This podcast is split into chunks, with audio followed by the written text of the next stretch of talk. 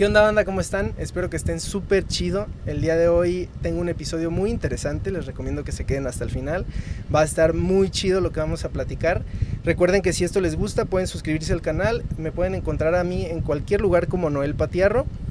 Síganme ahí en todos lados, eso nos ayuda a crecer. Hoy estoy con Junior de Córdoba. Junior, ¿cómo estás? Noel, muy bien, muy contento de estar aquí contigo, con tus seguidores, con tu auditorio. La verdad es que muchas gracias por invitarme. Y padrísimo, padrísimo tu estudio móvil. Bueno, nosotros que hemos estado en esta lucha, te felicito por esta gran iniciativa y este estudio, la verdad, está padrísimo. Muchas gracias, la neta es que se ha hecho lo que se ha podido y pues, gracias a todos se ha podido un poquito, mucho, pero sí, no manches, ahorita antes de empezar a grabar pues estábamos platicando tantito y sí, o sea, está muy cabrón mantenerse motivado. Sí. A seguir, pero yo llevo en el CrossFit, no sé, desde que tengo 18 años, tengo 25, llevo 7 años en el CrossFit, y yo creo que a partir del tercer año que yo hacía CrossFit, supe de ti, supe de Rest Day, supe lo que estaban haciendo, y fue como, wow, qué interesante. Ya te lo comentaba antes de comenzar a grabar, hubo un momento en el que yo veía las entrevistas o veía pues las cápsulas que hacían, yo decía, no manches, está chidísimo, ojalá un día yo pueda estar ahí, ojalá un día me puedan estar a mí entrevistando de algo. Digo, no llegué tan lejos en el CrossFit, pero pues no sé, me siento hoy muy contento de poder tenerte aquí y poder decir, bueno, estoy con él, no estamos invertidos los papeles, pero estamos aquí y eso me pone muy contento, la verdad.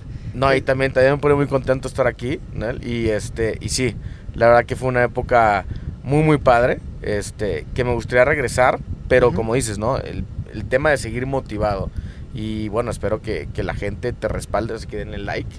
Síganlo en todas sus plataformas. Eso ayuda. Y sigue adelante, por supuesto. Y aquí estamos para platicar de todo. Ok, perfecto.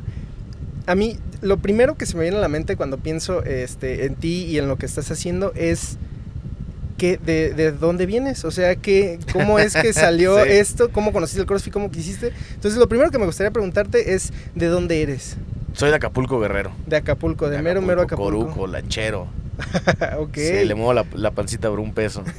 Sí, soy de Acapulco, Guerrero. Nací un 4 de agosto del 87. Okay. Mi padre de la Ciudad de México y mi mamá es inglesa. Se conocen en Acapulco, tema Spring Break. Okay. Y ahí salgo yo, ¿no? Oh, qué chingón, sí. qué chingón. ¿Tú eres hijo único? ¿Tienes hermanos? Tengo una hermana. Un año, 15 días menor que yo. Entonces, fue mi mejor amiga durante toda mi infancia. ¿Nunca han trabajado juntos con lo de Rest Day? No. Fíjate que, bueno, ella agarró su propio camino. Ha estado involucrada en otro tipo de cosas. Nada que ver con el CrossFit. Obviamente, siempre me ha apoyado, ¿no? Y pero sí, no. Nada en el tema de CrossFit. Ok.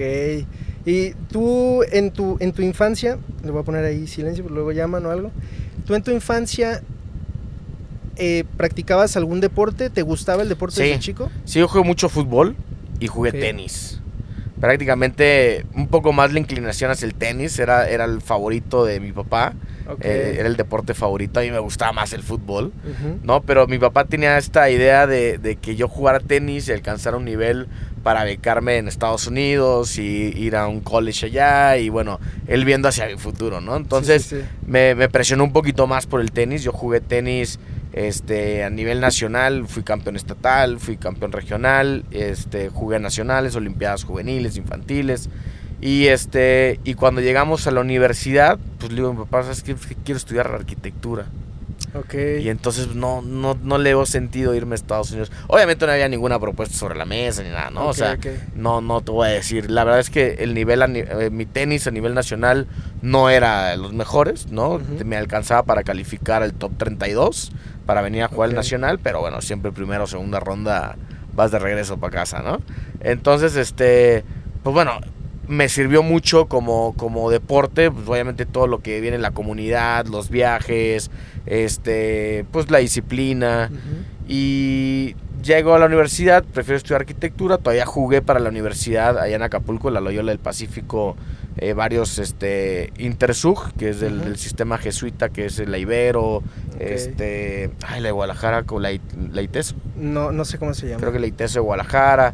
Entonces, pues bueno, todavía hasta los 19, 20 años jugué tenis. ¿Todavía te gusta, me imagino? Todavía me gusta, sí, claro, nomás que hace rato que no le pego y y bueno, ya la condición cobra factura, ¿no? Pero sí es un deporte muy jugado en Acapulco, ¿no? Sí, era muy jugado. Fíjate que ha perdido popularidad y la tomó el pádel, ¿no? Ahora sí que se invirtió a una cancha más chiquita, raquetas más chiquitas de madera, pero bueno, con la misma intención. Ya es más social el pádel que el tenis. Pero sí, en Acapulco era muy, muy popular jugar tenis cuando yo lo jugaba en mi infancia, ¿no? Había muchos clubes muy bonitos, pero bueno, parte de la caída de Acapulco viene con los clubes y viene con este tema del tenis. Y sí, ese es mi background deportivo. Ok. ¿Y hasta cuándo encuentras el CrossFit? El CrossFit, fíjate que, bueno, después de varios años de fiesta, ¿no? De ya no hacer nada, empiezo a estudiar comunicación, me empiezo a dedicar al tema de la comunicación. Obviamente estudié 2 años de arquitectura y deserté. Dije, esto no es lo mío. Ahorita me gustaría regresar un poquito a ese punto, pero... Sí. Entonces empiezo a estudiar comunicación y, bueno, trabajé primero en la Ciudad de México, en TS Deportes, me regreso a Acapulco con una propuesta de TV Azteca. Perdón, después de esta parada técnica. Fuimos a comerciales, ahí compren lo que anunciamos. Ya regresamos, estamos otra vez de vuelta. Ya no me acuerdo en qué nos habíamos quedado porque me puse te estaba platicando, mi querido Noel, que entra TV Azteca Guerrero. Ah, ok. Y el director hacía CrossFit, entonces él tenía muchas ganas de llevar un evento, pues había ido a los Games, estaba con este fervor que ya conocemos nosotros, ¿no? Cuando conoces esta disciplina, y era el 2015, y entonces él quiere llevar un evento a Acapulco. Entonces, pues yo era el reportero de deportes, ¿no? De TV Azteca. Y pues me dice, ¿sabes qué? Pues vas a tener que empezar a entrenar CrossFit para ubicarte, ¿no? Porque en ese entonces, pues ni siquiera sabíamos cómo se tenía que hostear una competencia de CrossFit. Yo no conocía absolutamente nada del CrossFit. Por ahí, bueno, sí recuerdo que un amigo lo hacía y yo todavía hasta lo bulleaba, ¿no? Es ese deporte, güey. Sí. Cargan llantas, clásico, ¿no? En algún momento yo estuve yendo al gym antes de hacer CrossFit y me acuerdo que se reían cuando, no, pues voy a ir a una clase de CrossFit. Y los de ahí, ay, no manches, hasta un chavo que, saludos Roy, si estás viendo esto. Saludos. Se sube a la barra y empieza a hacer butterfly pull-ups, pero bien estrictos. Dice, ay, sí, se ponen a hacer esto ni es nada. Y así, madre, se dan, pero madrazón, así, a nada de abrirse la cabeza. Sí. Y yo así como de, pues no sé, nunca he visto eso, no te sabía decir si hacen eso, porque pues no sabía, o sea, pues apenas iba a ir a mi primer clase. Sí. Pero sí es así como que la gente que no, hace tiempo, porque ahorita es más popular, sí era como de, ay, el CrossFit, levanta. Hay un rechazo inmediato, sí, ¿no? Sí. Mejor vete al albañil, güey, ¿no? Ajá. Entonces, yo lo comentaba, ¿no? Yo en la fiesta y cuate que iba, y bueno, entra TV Azteca, pasa todo esto, y quiere hacer el Ultimate WOD, no sé si recuerdas, por ahí en el 2015. Sí recuerdo el nombre. No ubico que fuera una competencia, pero recuerdo el nombre. Sí, hacemos el Ultimate WOD y era en un formato muy diferente a lo que se viven hoy en las competencias en México. Eran 10, la idea era traer 10 atletas extranjeros, con currículum de Games, contra los 10 mejores atletas de México. Tanto ¿Pero en la de qué año estamos hablando? 2015. 2015. Rama varonil y rama femenil. Entonces... se hizo. O sea, se hizo en Acapulco y vino... Ah, ¿pero vinieron los 10? Sí. Bueno, no el top 10, ¿no? Trajimos 10 atletas de Games. En ese entonces vino Nikurankar, vino Nathan Bramlett, vino Tyson Takasaki, vino Daniel Petro, vino Scott Panchik, Saxon Panchik, vino Spencer Panchik también, los 3 hermanos. Vino Gareth Fisher, que fue el que gana el evento en los hombres. Ah, ya me acordé, Ahorita con lo de Gareth Fisher ya me acordé de la competencia. Y en las mujeres viene Emily Abbott, viene Emily Bridgers, que gana por las mujeres, viene Alea Helmick, ¿qué más viene? Y bueno, todos estos que he nombrado con presencia en Games, ¿no? Y por los mexicanos, pues bueno, mujeres, por decirte, vino Laura Vázquez, Yasmin Arroyo, Brenda Castro, La Negra... Jimena Becerra, estaba Pau del Prado, Mariana Orozco, Priscila Valenzuela, o sea, ya hay una generación que dejó de ser elite, sí, y otras que ya no las encuentran, no tanto en competencias. Entonces, pues bueno, sí, ya pasamos, ya nos tocó ver pasar una generación de atletas elite. ¿Y qué tal les fue en la competencia en cuanto a números? ¿Mal? Terrible. Ok, porque pues era México. Terrible. La idea era traer aficionados y yo ahí me di cuenta que el CrossFit en México no estaba listo para ser un aficionado. Quiere ser partícipe, quiere competir, ¿no? Y si compite y le sumas una experiencia, lo compra, ¿no? Puede ser que lo compre. ¿Hoy en día sí hay más aficionados? No, no creo. Creo que haya aficionados como tal. Hay porra y hay atletas. Es que a la gente quiere competir, la gente quiere entrenar, la gente quiere levantar una barra. Es interesante ese punto, ¿eh? Sí. Porque yo que vengo de CrossFit, tú que pues, haces CrossFit o que has vivido el CrossFit en cuanto a competencias, en cuanto a conocerlo, en cuanto a querer hacerlo crecer en algún medio o algo así, se me hace interesante escuchar eso porque aún en los games hay aficionados, pero también lo practican y quieren competir. Sí. Entonces sí es algo raro, no es como un equipo de fútbol. Vamos para allá, tiene que madurar. Sí. Por ejemplo... Es que es muy nuevo realmente. Sí, por ejemplo, Guapalooza tiene 35,000 espectadores en cada edición. Entonces, en Estados Unidos sí hay espectadores, ¿no? Lo vemos en Guapalooza, lo vemos en CrossFit Games, lo vemos quizás en otras entregas como The Granite o West Coast, ¿no? Que puede tener ya sus espectadores, ¿no? En México me atrevería a decir que todavía no veo a una persona de Monterrey que no vaya a ver a ningún atleta de su box viajar a Acapulco porque quiere ver a Simona o a Anita o a cualquier elite, a Burguete mismo, o a Tapia. Este fin de semana van a estar los Spring Break Games aquí en Morelia. Y que saludos a todos los organizadores, Charlie, Alan. Saludos. Y hay gente de aquí que no va a ir a ver. Sí. Y que hacen CrossFit. Que bueno, tengo entendido, ayer estaba platicando con Alan que llevan 800 espectadores, ¿no? Sí, el otro día también estaba platicando con él y me decía, este año tenemos previsto que sea como que un poquito más a pesar de lo del COVID, pero aún así yo ubico mucha gente de mi box, yo tengo un box aquí en Morelia, que si es así como de, vamos a ver, ¿va a ir alguien de aquí? No. Ay, es que no sé. Sí. Pues, ¿qué tienes que hacer? O sea, sí, no tienes nada que hacer. Es un fin de semana, ve, disfruta de ver y así como de, pues voy a pensarlo. Sí, probablemente estos 800, ¿no? Son porra de los casi 500 atletas que va a haber, ¿no? En esta edición de Spring Break, que les mando saludos también y felicidades por esta edición. Sí. Bueno, vamos a ver cómo termina todo, pero va a estar súper bien. Pero sí, o sea, de 500, casi 500 atletas, pues los 800... son 2 por atleta, ¿no? En promedio que va. Entonces, es porra, ¿no? Lo que decíamos, es porra. Ojalá, yo creo que algún día lo vamos a tener, va a ir creciendo el CrossFit de México y vamos a tener espectadores, ¿no? Y también eventos que al final de cuentas ofrezca esa experiencia, venir a ver a un atleta, ¿no? O a varios, competir por el título, que se vuelve cada vez más atractivo. También los mexicanos cada vez agarran más nivel, cada vez es más impresionante, ¿no? En ese 2015 que te platicaba, cargar un clean and jerk de 300 libras era espectacular. Era un PR. Era verlo en games. Sí, ¿no? O sea, era un PR. Fernando Villafaña lo intentó. Bueno, creo que lo sacó en el de Ultimate WOD en ese 2015.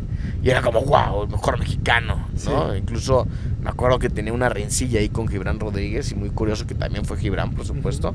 Y al término de ese Ultimate WOD, en redes sociales, Gibran reconoce a Villafaña como el número 1 de México. Y fue como muy sonado, ¿no? Porque había esa disputa de quién era el número 1.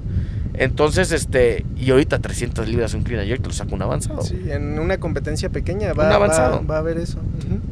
¿No? Entonces, yo lo pienso pues del lado como de un espectáculo, ¿no? Porque a final de cuentas si haces un evento, pues te va a ir bien si es un espectáculo. Claro. Entonces, pero eso es difícil, ¿eh? ¿Sí? Convertir el CrossFit en espectáculo es difícil. Porque estamos hablando de jornadas maratónicas, de días de 12 horas. De workouts donde el espectáculo no es la prioridad. sino desarrollar el fitness de los atletas, ¿no? Entonces, ahí es donde hay que encontrar el equilibrio y a nivel mundial. ¿Y eso lo lograron hacer en el Ultimate WOD? Sí, en cierta manera para mí fue mi primer competencia y después de 7 años puedo decirte que fue una de las mejores competencias en las que he estado. Ok. Obviamente estamos en la organización. Más en la conducción, como host. Ok. ¿No? Realmente en la organización me tocó contactar a las marcas, meterme al tema de ventas, pero no conocía yo el mundo del CrossFit, entonces... Pues bueno, estuvimos tratando de conocer las marcas y les hablaba y les decía, va a haber 10,000 espectadores porque viene fulanito. Y al término fue muy mal el tema de... ¿Cuántos espectadores tuvieron más o menos? No, ni 1,000, güey. Ok. No, yo creo que ya sacando los boletos al 2x1, o sea, una cosa de 400, 500, ¿no? Ok. Entonces, ese punto se me hace importante porque me gustaría llegar a uno un poquito más adelante que sé que esa es una base para lo que estás haciendo hoy en día, que sé que va a ser abismal cuando nos platiques ahorita. Entonces, pues, ya me atoró un poquito en lo que estábamos. Me estabas platicando del evento que vinieron y que esa fue tu primera experiencia. Fue una primera experiencia y fue un muy buen evento. Obviamente eran 40 atletas en total, ¿no? 20 hombres, 20 mujeres. Entonces, bueno, la organización es como los Games, ¿no? Los Games es el evento más fácil de organizar. Sí. No tienes ni 100 atletas y tienes toda la producción, todos los voluntarios del mundo, todos, ¿no? Todo el patrocinio del mundo. Entonces, bueno, aquí fue algo similar. En el decir, son 40 atletas, es muy fácil controlar tus tiempos, tienes muchísimos espacios libres donde si en algún momento llega a pasar un atraso, te recuperas y... ¿no? Entonces, pero bueno, a nivel de espectáculo, ha sido lo mejor que he visto. Ok. Sí. Okay. Y por ejemplo, el Gatorade Unbroken, ¿no? También que ahí fue en el 2015. 2015 y 2016, exacto. ¿Tú estuviste ahí? Yo estuve en el 16. En el 16. En el 2015 no estuve porque fue muy cercana la fecha del Ultimate WOD. Y además no sabía yo del CrossFit, no sabía que existía. O sea, ahí apenas el Ultimate WOD es mi primera competencia que hosteo. Y de ahí me jala Airways en Ciudad de México. En ese mismo diciembre. Y después el 2016 fue la locura, ¿no? Porque viene Era Games y me jala San Luis. Y vienen, o sea, otras competencias. Pero, ¿y cómo fue esa transición? O sea, ¿en qué momento la gente se empieza a dar cuenta de ti y te empieza a decir, vente para acá? Yo los busco. ¿Tú los buscas? Yo los busco. Me creé un demo aprovechando que tenía las cámaras de TV Azteca. Yo aparte de ser reportero de deportes era editor. Entonces empecé a jalar pedacitos donde se escuchaba mi voz en las imágenes que traían los camarógrafos y hice un demo. Y que la neta tienes una muy buena voz. Gracias. Digo, para hostear algo debe estar bien chida. Para otras cosas me imagino que más todavía. Pero aquí me surge a mí una pregunta. ¿Tú quisiste estudiar arquitectura? Sí. ¿Por qué? Pues porque se me metió el chip quizás desde primero de prepa, ¿no? ¿Te gustaba dibujar o algo así? Me gustaba proyectar. Quería dejar una huella en el mundo.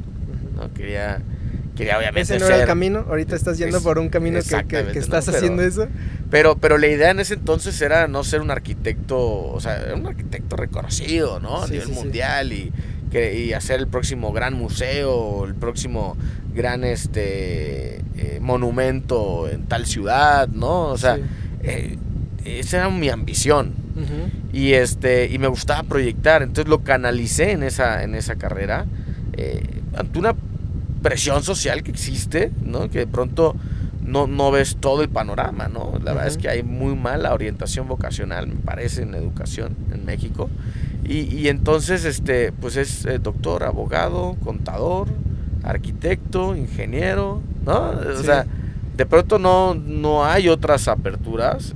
No como sé que hoy en día ya más o menos empieza a entrar, ¿no? Digo, hay carreras muy específicas, eso lo hemos platicado en otros episodios. Pero hoy en día como que ya la gente ya puede decir, oye, mira, puedes ser diseñador, sí. ¿Te gusta la radio? Ah, pues estudia comunicación. O sea, como que ya se está ampliando un poquito más a decir, en eso puedes llegar a ser alguien en la vida. Lo digo así porque siempre los papás es como, termina la escuela, eso te va a hacer que seas alguien. Sí. ¿Sí? Eso te va a ir bien en la vida, si tienes un papel que diga que eres arquitecto. Entonces... háganle caso. Pero, entonces tú entras a arquitectura... Yo entré a arquitectura, tengo 2 años, muy padres, o sea, al final de cuentas sí me gustaba, lo disfruté, pero había materias con las que no me llevaba bien, uh-huh. ¿no? Okay. Y me empecé a dar cuenta que no era el mejor de mi clase. Y siempre he tenido la creencia de a lo que te dediques... ¿Ser el mejor? Ser el mejor. Ok. O hay que intentarlo. Ay, qué estresante es esa forma de pensarlo. Digo, te puede llevar a cosas muy grandes, pero siento sí. que así como de no, hay alguien que no, entonces me tengo que esforzar más, tengo que hacer más. Ah, claro. Sí. Sí, sí. Pero es lo que te motiva. Sí, a salir adelante, ¿no? Sí. Sí. Después de ese tema de arquitectura y de andar buscando, ¿no? Lo que era mi vocación, pues bueno, tengo un muy buen amigo que le mando un saludo a Emilio Cohen. Saludos. Y saludos, Emilio.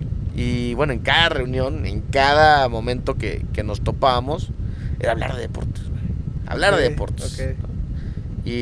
Y en una ocasión, un amigo nos dice, güey, ya hagan su pinche programa, güey. Okay. Ya nos tienen hasta el gorro, ¿no? Hablando de deportes, ya hagan su programa. Él estudia, obviamente, comunicación.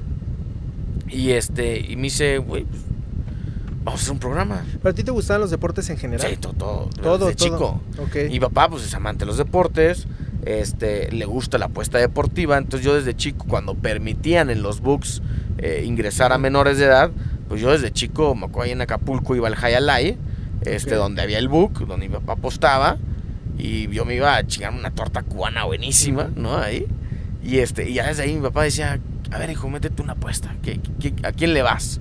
Okay. Y empecé a entender los momios y cómo funcionaba. Entonces, de pronto congenió ese tema del gusto por los deportes y integrándole una actividad, ¿no? Que era la apuesta. Entonces, bueno, ya vamos a ver un Puebla-Morelia, uh-huh. Que yo le voy a las Chivas, no tendría por qué ver ese partido, pero pues ya jugué las altas, o le dije a mi papá que ganaba Puebla, entonces pues vamos a ver el partido, a ver si ganamos, ¿no? Entonces, pues eso empezó como a volverme un adicto de los deportes, por así decirlo. O sea, hoy en día podrías ver los jugadores de golf de no sé qué lugar, que es una liga pequeña, y estarlo viendo en la tele. Sí, bueno, el golf no, pero mayoría sí. Okay, ¿no? Okay. Fórmula 1, no sé fútbol si el golf americano, es así como béisbol, básquetbol, sí, ¿no? Y cada deporte tiene sus tecnicismos y quizás no los domino, ¿no? Uh-huh. Y no le entiendo más allá de saber que hay que meter la pelotita en el hoyo en los menos tiros posibles, ¿no? ¿Y ahí qué pasó cuando te tocó en el de Ultimate WOD? ¿Ya tenías un poquito del idioma, lo que era CrossFit? El idioma sí, sabía el tema de los ejercicios, cómo se llamaban, pero empecé a narrar como si fuera fútbol, güey. ¿Y lleva el balón así? ¿No? Sí. Ok. O sea, y el director, que bueno, era una persona con una personalidad de pues mamonzona, vamos a decir las cosas como son, ¿no? Uh-huh. Pues era, güey, no quiero que te quedes callado. Habla todo el tiempo, güey, ¿no? Como en el fútbol, cabrón. Okay. Y así, güey, pero en el fútbol hay otro compañero de narración y hay un analista y hay un engancha, ¿no? O sea, yo acá estoy solo. Aparte también siento que ahí ayuda que es mucho movimiento, pero centrado en un punto, que es el balón. Sí. Acá hay un chingo de personas, un chingo de barras, un chingo de balones medicinales. Sí. Entonces, puedes estar hablando todo el tiempo, pero vas a estar así, y no vas a llevar como que algo lineal. Entonces, el primer workout fueron burpees over the sandbag y correr hacia el mar. Y entraban en la playa Revolcadero, pues a la altura más o menos de la cadera, y regresaban, ¿no? Y era como 100 metros cada que iban, regresaban otros 100 metros y burpees. Entonces, ese workout de alguna manera me ayudó, porque pues, y ahora está haciendo los burpees over the sandbag, y ahora sale corriendo, Yasmin Arroyo lleva la delantera, Emily Bridgers le sigue, y ya llega al mar, y entonces ya da la vuelta, ya ahí viene, ya la rebasó a Emily Bridgers. Y así fue de fútbol, güey. O sea, realmente no paré en esta. Ahora, otra cosa que me ayudó es que eran 4 hits. No, o sea, no eran 50 hits como en una competencia de ahorita, ¿no? Estaría muy cabrón. Entonces, pero obviamente después del día 1 ya se me acabó la voz. Ya para el día 2. No había voz, güey. Y me inyectaron y tomé tequila, miel, limón, todos los métodos caseros que existen. Ajá. Y y me inyectó el médico en ese entonces, también se hizo en el Princess. Me imagino a la típica persona así de que, no, güey, ponte una peda y el alcohol te va a limpiar la... Sí. Y lo intenté con mucho, pero estuvo muy padre y tuve muy buenos comentarios también de los atletas extranjeros que por ahí en sus redes me regalaron una etiqueta, felicidades y pues ellos se sintieron, entre que los presentaba como si fueran luchadores, ¿no? La lucha libre o del MMA, okay. Me decían. Y pues obviamente no están acostumbrados que un güey no parara de hablar, sí, que estuviera narrando todo el maldito WOD, ¿no? Entonces, pues bueno, obviamente con el paso del tiempo... ¿Nunca se ha quejado a alguien de tu narración? Sí. Sí, he visto comentarios medio anónimos, okay, en redes, Ya borré los míos, ¿eh? Sobre todo en algunas competencias que no salen bien, ¿no?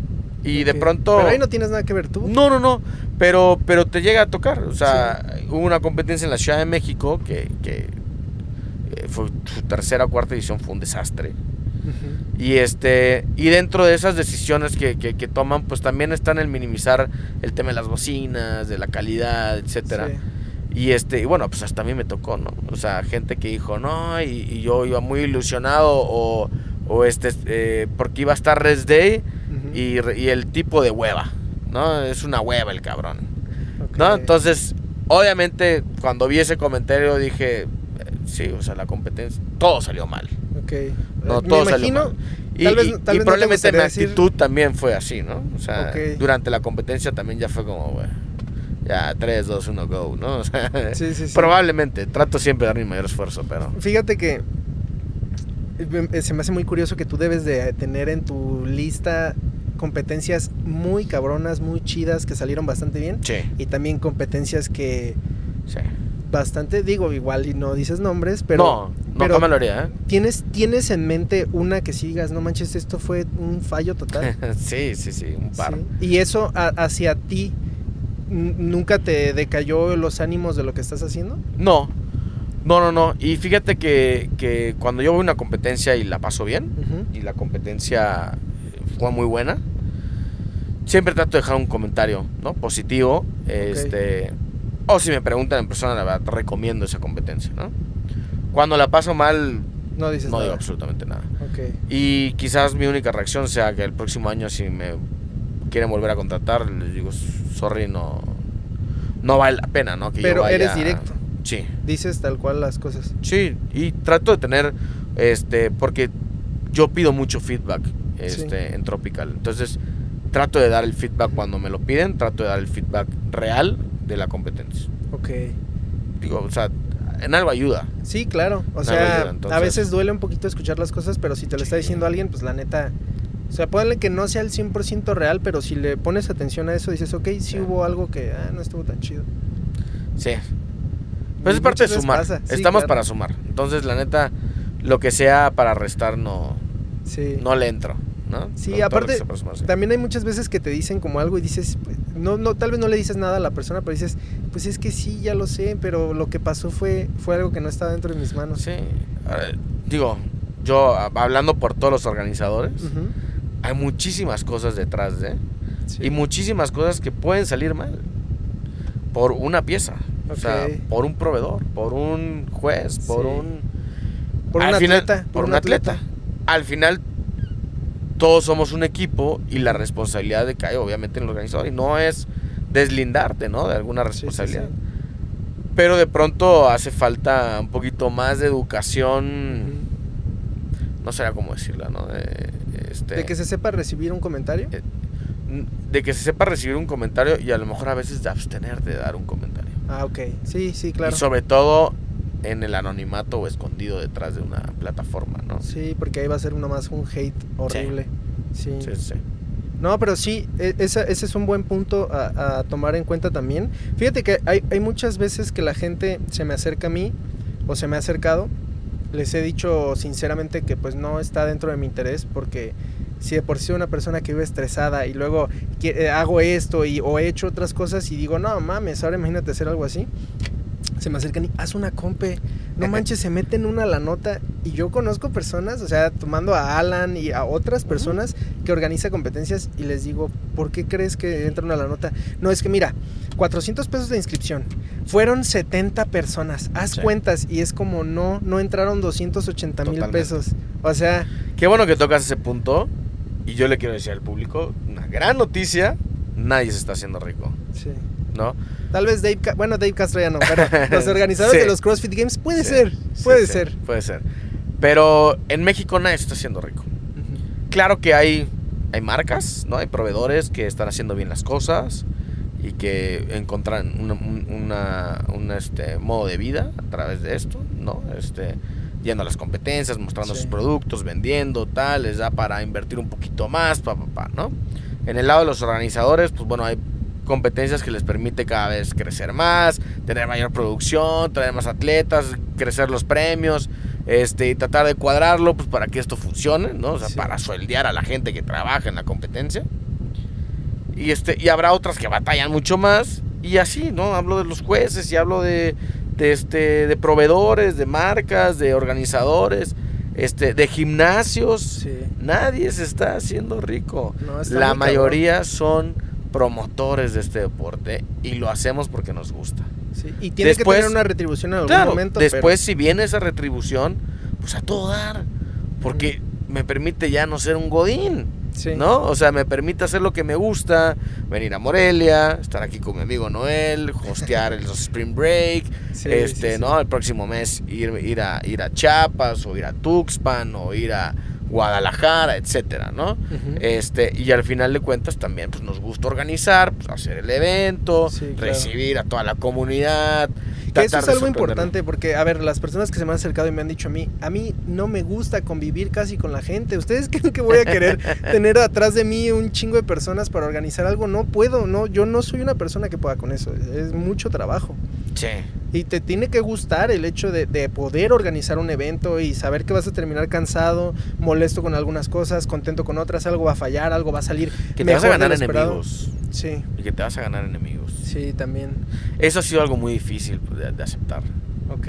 Porque tanto como tú, siendo colegas, estamos en una profesión donde solemos ser muy queridos. Sí. Porque... quieren que los entrevistemos, quieren que les demos un poquito de cámara, que mencionemos un hombre fregón en el carril. Y no lo digo en una mala intención, Todo en esta vida, todas las relaciones tienen ciertos intereses.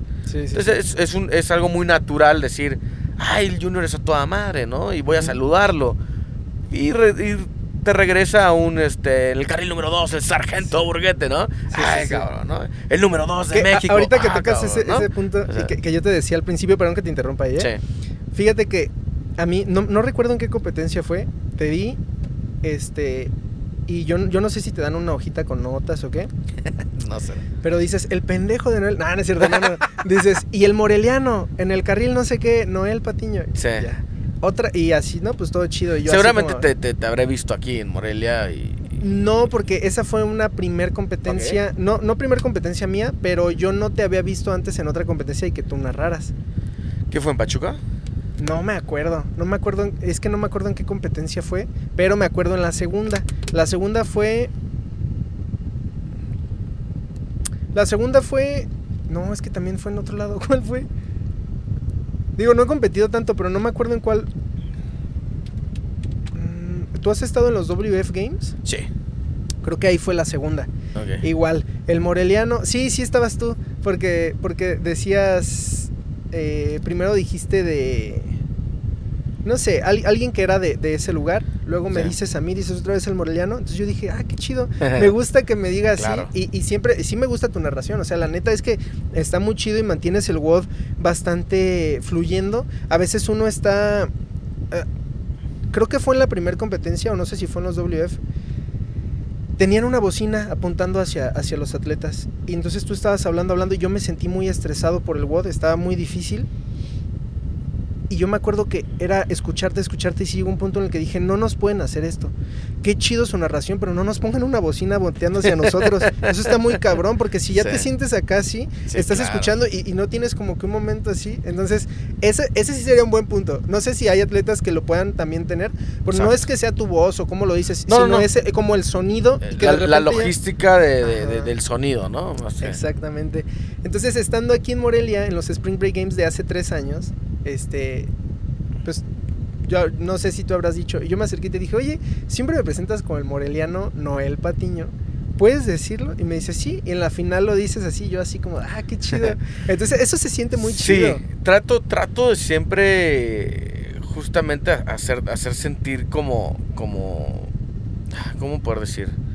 O sea, muchas veces le pregunto a los atletas, oye, ¿dónde eres? O cómo te dicen, y trato de sacar cosillas, ¿no? Sobre todo, pues bueno, en los elite empiezas a conocer un poquito más y ya sabes, pues hacia dónde va, ¿no? El tema, por ejemplo, de Burguete, el sargento, lo apodo así porque platicando con él me dice que en Ciudad Guzmán estuvo en el ejército, ¿no? En un colegio militarizado y estuvo haciendo su servicio.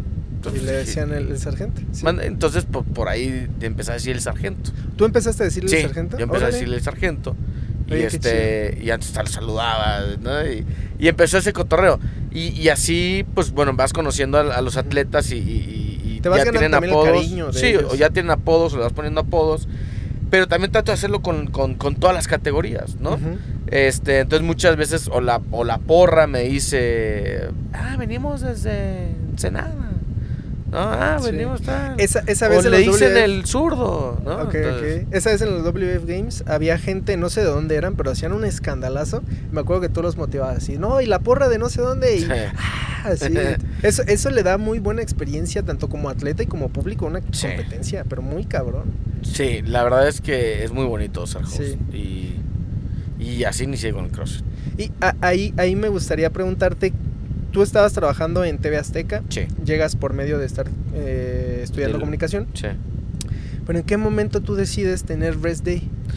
En el 2017, ya con 2 años trabajando en TV Azteca, ya en 2 años estando en competencias, hosteando, bueno, 1.5 años, decido, ya traía en mente hacer un programa. Bueno, pues, ¿por qué no mezclo mis 2 pasiones, no? Okay. Y hago un programa como sé hacerlo, con entrevistas, con cobertura, hacer unos full tracks, hacer un estudio con pantalla verde y y la fregada. Y de pronto, pues ahí está dándole vueltas en mi cabeza, pero ya sabes que... ¿Tú ahí seguías trabajando en TV Azteca? Yo seguía trabajando en TV Azteca. Y me invitan a una competencia a Costa Rica. En el 2017, a Halloween, ajá. A finales de octubre, obviamente. Halloween, el WOD, ¿no? El Halloween. Iba a estar Daniel Petro, Nathan Bramlett y Emily Bridgers, siendo equipos, eran tercias mixtas. Por parte de México iba a estar Alan García, Gibran Rodríguez, Brenda Castro.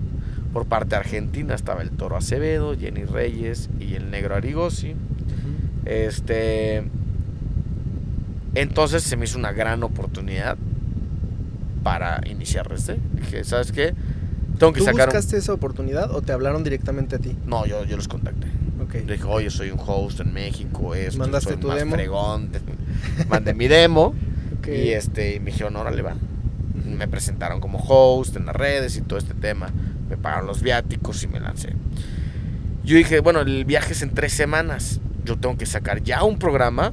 Para no iniciarlo en Costa Rica, sino sacar un programa, ¿qué tal? Bienvenidos, esto es Rest Day, todos los jueves vamos a estar, yo soy Junior de Córdoba y este es el formato del programa, ¿no?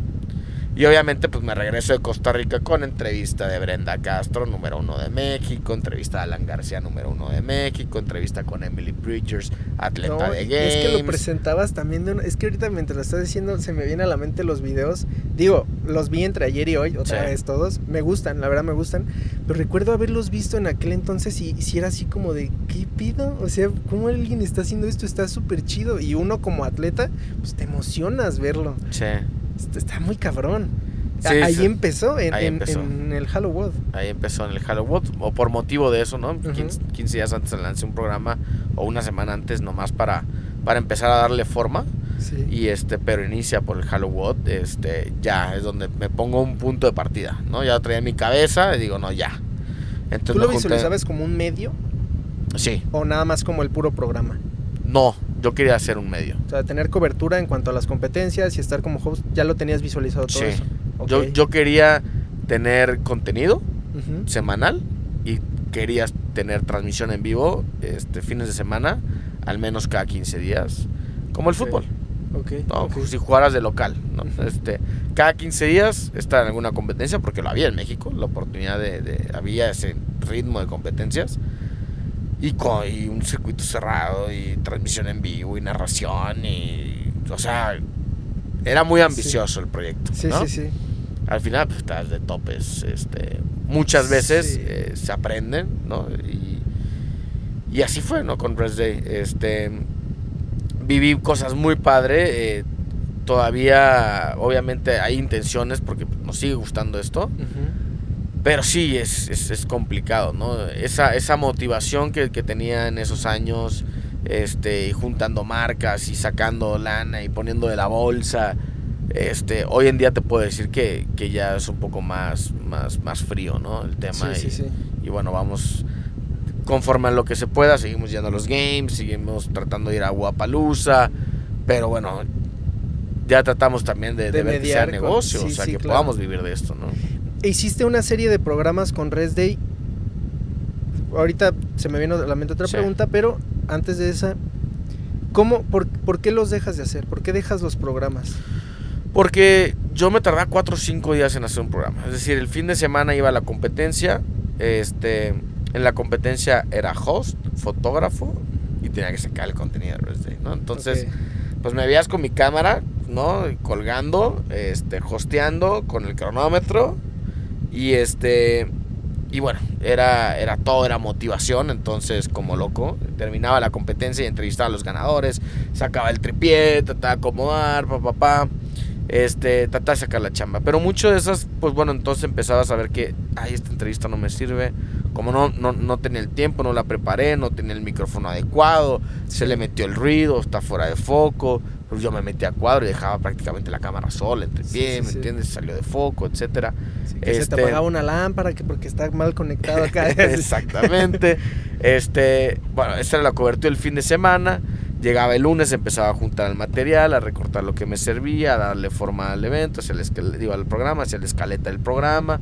Entonces, de pronto decía, bueno, me hace falta... En el programa, si lo has visto, pues era la cobertura de competencia, entrevista con ganadores, y después era una historia, ¿no? De conociendo a algún atleta, ¿no? Entonces, pues a ver, voy a aprovechar la entrevista que tengo de Danny Fox de La Loma, que tuvo problemas de desórdenes alimenticios de temprana edad.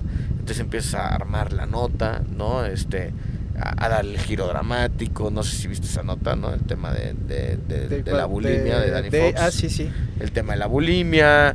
Entonces empiezas a armar el full track, pero pues hay que dramatizar, hay que musicalizar. No, y es que tu narración, porque las entrevistas o todo así, pues no era mucho tiempo, pero tú ibas dando un contexto tan grande que cuando una vez que salía la entrevista, tú ya conocías al atleta. Exacto. Ya sabías cuál era su background. Sí, y así historias padrísimas, de Yasmin Arroyo, Anita Castañeda, Brenda Castro. A mí me gustó muchísimo el de Yasmin Arroyo. El de Yasmin Arroyo, ¿no? Que empieza en la gimnasia. Sus fotos, no manches. Fotos desde chiquita, ¿no? Entonces... ¿Tú le pediste que sí te la...? Sí, todo eso empiezas a recolectar, ¿no? Y a veces, como tú dices, no tienes tanto el tiempo, el 100% del atleta, ¿no? A veces hay que estarlos carreando, y échame la mano, y ya mándamelo, y esto, y digo, no hablo en lo personal de alguien, ¿no? O sea, creo que la mayoría tuvo una gran experiencia con todos los atletas. Sí. Es que se entiende que no es en mala onda, pero pues tú llegas y, oye, podemos, y es así como de, pues ya me iba a descansar o necesito comer, o sea, y lo hacen porque pues te echan la mano y porque hay cierto gusto, pero muchas veces no es como lo que a ti te sirve, pero, y es por el atleta, por la persona, pero no es es la situación, no es como la persona que en mala onda te está dando algo que pues no te va a servir, no. Sí. O sea, si no hay un fallo técnico es el tiempo, y si tú estás hosteando, de repente dices, oye, una entrevista, pero pues ya van a empezar, o alguna cosa, o sea, me imagino el tormento que era en ese momento. Sí, era tratar de sacar todo, ¿no? Sí. ¿Verdad? En ese entonces no existía Mauro Ryder, ¿no? Que ahora también ya con la foto, dejé yo la fotografía también, porque vamos a reconocer que Mauro es fotógrafo, sí, ¿no? Sí, sí. Y empieza a llamarlos a las competencias también. Y bueno, también es, ya para qué saco foto yo, o sea, al final de cuentas la competencia ya tiene su foto. Y ¿no? de hecho los atletas tienen sus fotos. Grabé con él, así como hacer que algo se trate de ti. No, pues grabé con él. Ah, sí. Sí. No, grabé con él y él decía, o él lo dijo y después fuera de cámara me dijo, no, es que la neta a mí Junior me dio una gran oportunidad. Fue el primero que se me acercó y me dijo, oye, puedes ir a cubrir tal competencia. Bueno, que en tu caso es el Tropical. Sí. Y como sí, claro, entonces él también lo tiene en mente así como de que tú fuiste la primera persona que le extendió la mano a decir, oye, ven por favor y cubre tú la competencia, porque él se le acercó a personas, así, sí. Así como tú te le acercabas a un buen de personas y decir, oye, fíjate que yo hago esto y esto, y bueno, jálate, pero que alguien le dijera así por primera vez, ¿fuiste tú? Sí, no, saludos al buen Mauro. Si hubiera sabido que sería así de agrandado como es ahorita, no le hubiera dado esa oportunidad. No es cierto, Mauro, te mando un abrazo, sí, hermano. Saludos. No, hace eso, muy buena chamba, ¿no? El Mauro, sí. Y también se volvió adicto al CrossFit también. Sí, sí, sí. Sí. Sí, tiene una gran personalidad, sí, ¿no? Y ya es influencer también ahí sí, en sus redes, las maneja muy bien. Lo que sí, la neta es que tiene muy buena interacción con su sí, público.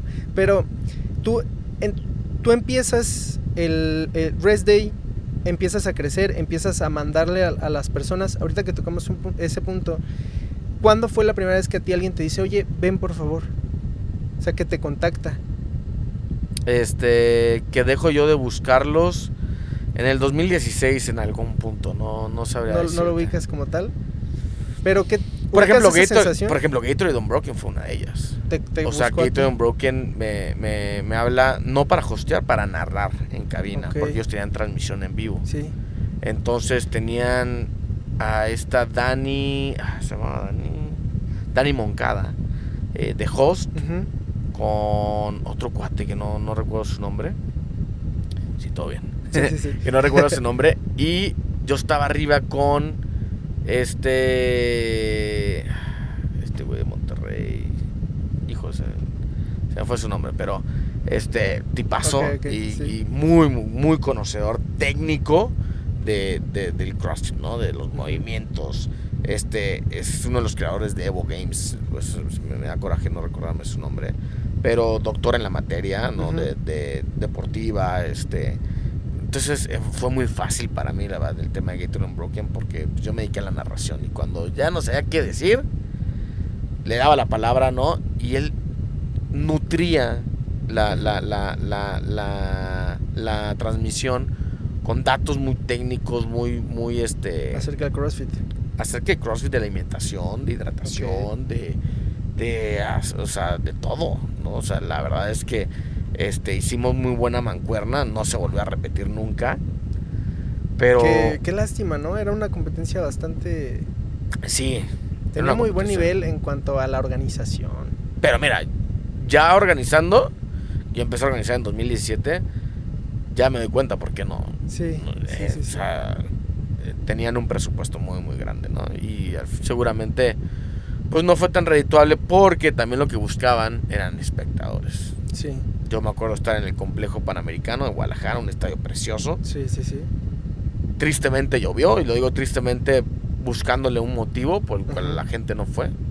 Pues estaba vacío el estadio, ¿no? Digo, había porra. Uh-huh. En el 2015 vacío, que fui yo, sí había poca gente, pero sí había como algunas personas, pero todos son conocidos de alguien que va. Sí. O sea, no es como, sí, ese punto sí es un poquito así como, va a haber una compe, pues vamos a ver, es muy poco. También no sé qué tanto haya pasado, pero llegó un punto en el que se hicieron muchísimas competencias, pero sí, muchísimas. Entonces eso siento que puede lastimar un poquito el nombre de una competencia de CrossFit. Que vayas y veas y digas, ¿qué es esto? Y quieras, pues... Ok, en los futuros clientes, por así decirlo, sí. Uh-huh. Sí. Sí, claro que seguramente habrá más de un par que tuvo su primera experiencia en competencia de CrossFit y dejó de hacer CrossFit por eso, sí lo creo. Sí, es algo pesado ahí también. Pero al final también suma, ¿no? Uh-huh. Que el atleta constantemente también se está retando y dice, me fue de la fregada, uh-huh, aquí en los Spring Break, necesito mi revancha deportiva. ¿A dónde voy? A ver, búscame qué competencia hay, uh-huh, en 2 meses, porque quiero sacarme esta espinita, ¿no? Sí, entonces, también puede funcionar, ¿no? Sí, esperemos que vayan agarrando esas primeras ediciones, uh-huh, vayan agarrando experiencia y que presenten segundas y terceras ediciones mucho más sí, chonchas, sí, y ya no existan esas primeras ediciones. Tristemente siempre van a existir, y qué bueno también, ¿no? O sea, sí, que sí, sí, seguramente habrá esas primeras ediciones de hoy, en 3 años van a ser muy buenas competencias. Uh-huh. Así empezamos todos, siendo una primera edición. Tocando ese punto, ¿cómo fue el Tropical? El Tropical, cuando hacen el Ultimate WOD del 2015, yo quedé fascinado con el CrossFit. O sea, uh-huh, si bien ya lo entrenaba durante 4 meses para aprender el lenguaje y no estaba fascinado, lo odiaba, güey. O sea, era una hueva ir a entrenar. Okay. Porque no hacía nada, ¿no? O sea, al final de cuentas, a los 20 minutos estaba pálido, uh-huh, vomitando y no sabía hacer, obviamente, ni double unders, ni pull up, ni... No, o sea... también ha avanzado mucho. O sea, en 2015 era ven y vas a hacer un montón y vas a salir de aquí bien, sí, muerto. Sí, hoy en día... una técnica terrible, güey. Entonces, pues mentalmente es difícil seguir yendo, empujándote, sí, a decir... a ser el peor de la clase, ¿no? Ok. Uh-huh. Pero bueno, nos tragamos el orgullo. Y... después del evento... wow, digo, no, amo este deporte, okay, me encantó, okay. Ver sus atletas, ver su capacidad, su fitness, me encantó. Entonces, ¿cuál fue la...? Ah, empezó del Tropical. El Tropical. Entonces, me decepcionó mucho de que haya sido un fracaso, okay, ¿no? A nivel negocio, ¿no? Y para TV Azteca es muy complicado, o sea, sí, uno se enamora de la disciplina y dice, güey, este año no le gané, el próximo año, mira, voy a hacer esto y voy a hacer lo otro. Uh-huh. Para TV Azteca los números son claros, ¿no? O sea, sí. ¿Fue negocio o no fue negocio? No fue negocio, no se hace. O sea, el que lo estaba organizando era directamente con TV Azteca. Sí, o sea, sí, de ahí sí, se bajaba el recurso, me imagino, para poder... Okay. Exactamente. No funcionó, pues entonces ni modo. No se vuelve a hacer, ¿no? Okay. Esa es la noticia que han... Aquí se me hace importante aclarar algo. Si alguien tiene en mente hacer una competencia, si no te va bien en la primera edición, no pasa nada. Sigue, o sea, necesitas crearle el nombre. Que te vaya bien a nivel deportivo. A nivel negocio, o sea, que te vaya bien a nivel deportivo, ¿no? Sí. La competencia. A nivel negocio, de una vez se los digo, no van a ganar dinero. Sí. La primera edición no van a ganar dinero. Sí. Perder no los quiero agüitar, pero en una segunda edición... tampoco. Va a estar difícil. Ok. Pero ¿hasta qué edición dirías que si lo estás haciendo bien, tiene que haber ya una retribución? En el tercero. ¿En el tercero? Okay. En el tercero. Porque importa mucho que lleguen patrocinadores, ¿no? No tanto, fíjate que los patrocinadores suman, uh-huh, y básicamente se van a los premios. Sí. La cantidad de atletas. Los que se inscriban. La cantidad de atletas. Ok. Tienes que tener 400 para arriba. ¿Cómo es que llegas a implementar un qualifier? ¿Por qué? Por la pandemia. ¿Por la pandemia? Por la pandemia, el qualifier, teníamos muchas ganas de ya hacerlo porque siempre ahí me... ¿Eso no te puede quitar el ingreso de la gente que se empieza a inscribir directamente? Fíjate que muy curioso, sí, obviamente, uh-huh, pero generas ese sentido de es aspiracional, uh-huh, ya ir al Tropical. Entonces, el año pasado tuvimos más de 1,500 atletas en esta primera etapa en el qualifier. Wow. Entonces, a nivel logística, suponiendo que, bueno, la marca seguimos trabajando y seguimos creciendo y ofreciendo experiencias y ganándonos el favor de los atletas, pues organizar una competencia de 1,500, yo creo que no, yo no estoy preparado todavía. Sí. ¿No? Entonces, permite tener esta cantidad de atletas en una etapa como el qualifier, uh-huh, y participan y son parte del evento y de alguna manera se llevan su experiencia, ¿no? En ver su leaderboard y cómo va y los videos donde mostramos los workouts, esa adrenalina, ese momento, sí, en tu gimnasio con tu gente, las porras, ya estás participando en el Tropical. Queremos mejorar, ¿no? Este año algo que queremos mejorar es esa experiencia de esos 1,000 atletas, por ejemplo, bueno, aproximadamente 1,000 atletas que no fueron a Acapulco, que no clasificaron, ¿no? Entonces, queremos mejorar un poquito la experiencia a nivel qualifier, de que, bueno, te logres llevar algo, ¿no? Estamos dándole mucha vuelta en eso con nuestro equipo para ese sentido. Pero el qualifier empieza por la pandemia, porque tenemos que hacer un evento no más de 350 atletas. Ok. Eso limita muchísimo. Eso limitó muchísimo en el 2020. A nivel negocio te puedo decir que yo cometí muchos errores que me costaron. Okay. Porque hicimos un evento, fue la ocasión que vino Lauren Fisher. Sí.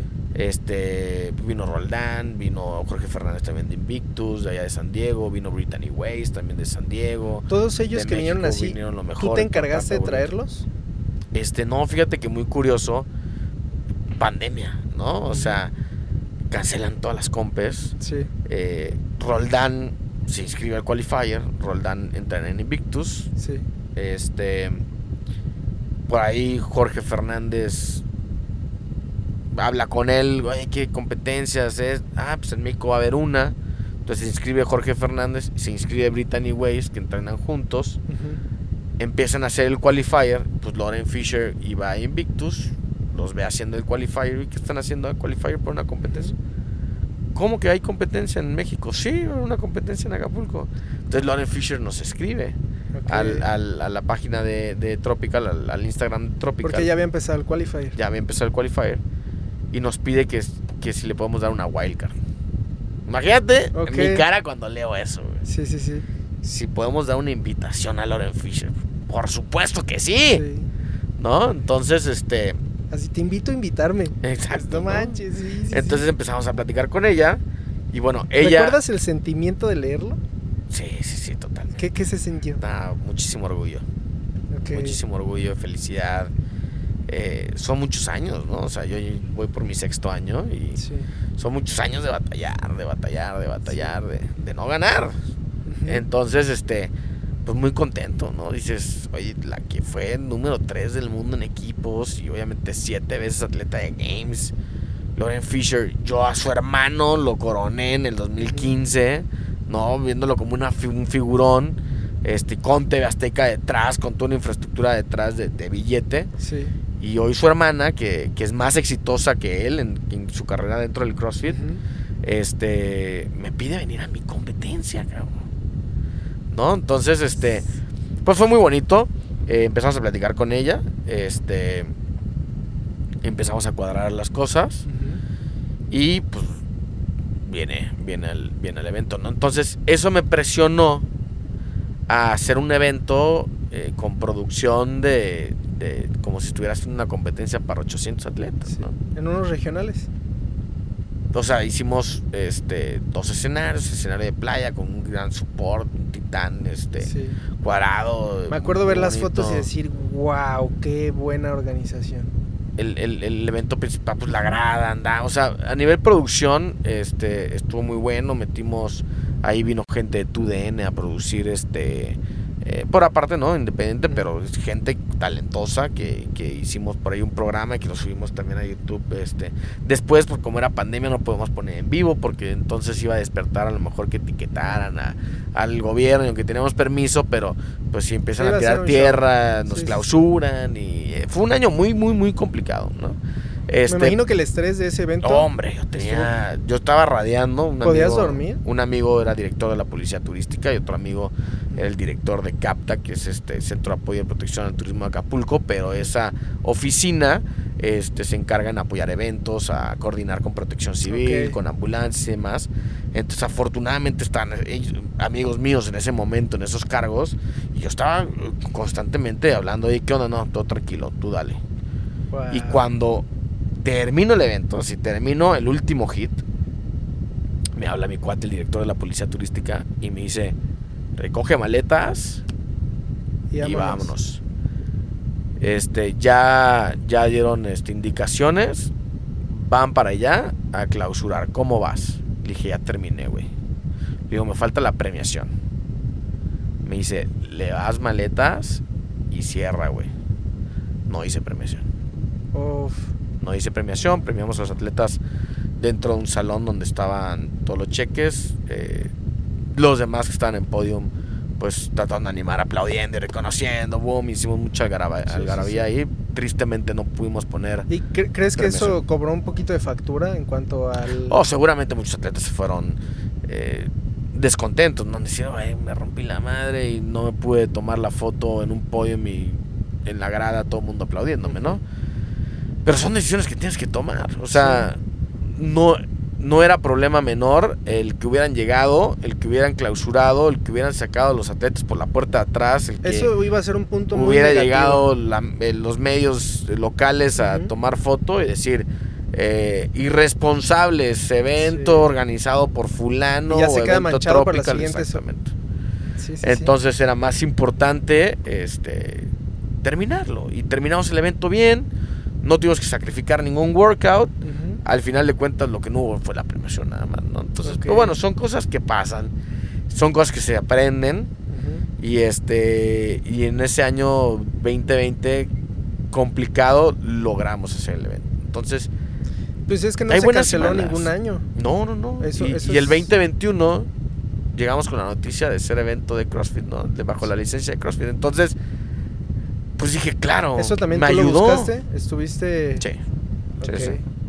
Sí, entonces, obviamente que las imágenes de Lauren Fisher haciendo ring muscle up en la playa, en el video, obviamente con Danny Fox, Diana Ferrer, en los hombres Burguete, Noel Santi, o sea, no quiero demeritar, ¿no? Sí. Roldán. No, se entiende completamente. Sino que esas imágenes, ese material visual y fotografía que tenía yo del 2020 me ayudó muchísimo a que me aceptaran y que dijeran, órale, ¿no?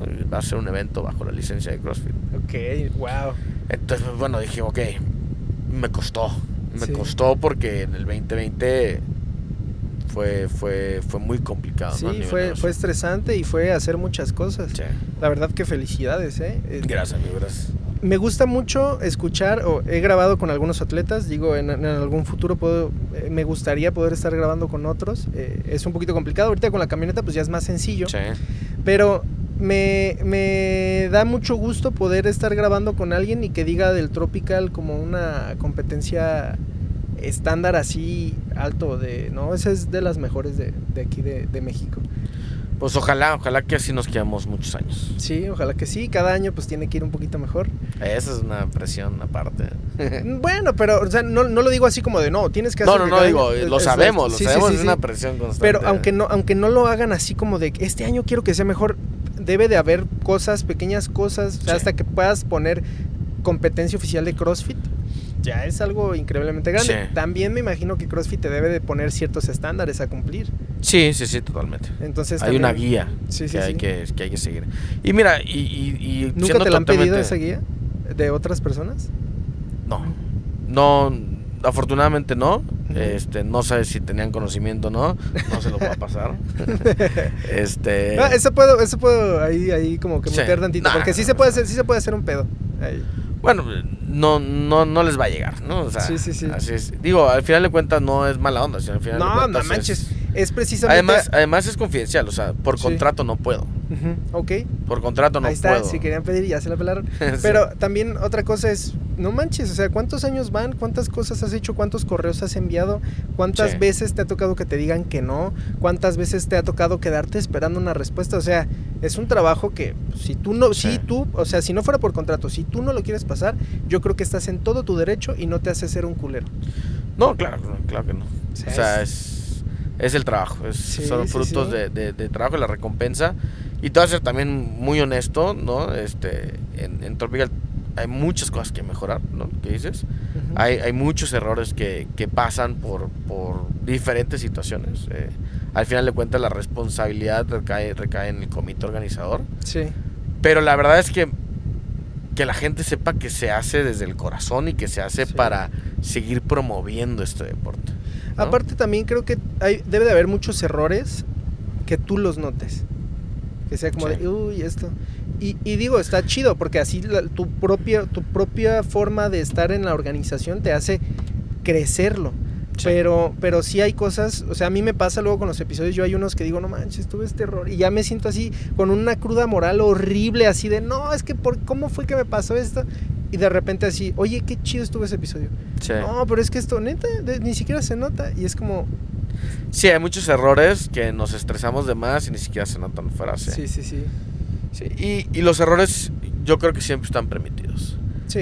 Lo que no está permitido es cometer el mismo error dos veces, ¿no? Uh-huh. Me imagino que hay errores que no dependen de ti y que pueden llegar a pasar y que sí es como de, a ver, ¿cómo le hacemos para que no pase? No está dentro de nuestras manos, pero a ver, ¿qué se puede hacer? Pero me imagino que sí hay cosas que pues no las puedes controlar tú.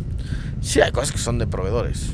Ok, sí. Pero la cara es Tropical, ¿no? Okay. Entonces, bueno, y la cara de Tropical soy yo, ¿no? Digo, sí. Pasa y es parte del show. Sí. Y en esto estamos. Entonces, hay que aguantar. Hay que aguantar y trabajar. Me gustaría que nos pudieras platicar tantito de cómo fue cuando fuiste a los Games. El primer año fue el 2018. 2019, ajá. ¿Tú mandaste correo para poder ir? Sí. Sí, en el 2019 los Games sacan... Greg Glassman tumba la página de Facebook y tumba Instagram, ¿no? Y Twitter y CrossFit incomunicado porque había un complot en contra de CrossFit, de las grandes corporaciones para hablar o confundir a la gente sobre los consumos de alimentos altos en azúcares y todo este rollo, ¿no? Entonces, se me hizo un rollo muy extraño. Estuvo muy raro. Que de hecho fue algo que... No sé si fue Greg Glassman directamente, cuando fueron los 2015 del Gatorade Unbroken, puso un tweet donde decía que se le hacía increíble cómo una bebida con tanto azúcar... Ajá. Se ponía a hacer un evento de CrossFit. Sí. Tenía un conflicto ahí, nunca supo separar sus objetivos personales con los objetivos deportivos o lo que le convenía a CrossFit, ¿no? Sí. Entonces, en el 2019, que pierden Facebook, ellos para poder transmitir los games... Lo que hacen es que crean un global... Era Global World, no recuerdo exactamente el nombre, pero la intención es que invitaban a los medios de comunicación de otros países a sumarse a la transmisión. Ellos nos entregaban la señal, video con audio ambiente, a través de una plataforma en la cual te capacitaban, y tú plequeabas con tus gráficos y narrabas con tu idioma, con tus narradores. Entonces Rest Day, yo cuando leí eso, a ver, yo nunca he tenido miedo de tocar puertas. Entonces, vamos a tocar la puerta, güey. Okay. Hola, soy Rest Day, tenemos estos seguidores, tenemos esta página, tenemos esto, hemos hecho esto, ta. Hablamos, soy del idioma español, ¿no? Te pegan ahí en el formato y ta. De repente, autorizado. Te vamos a mandar el contrato, léelo por favor, no lo regresas firmado, etcétera.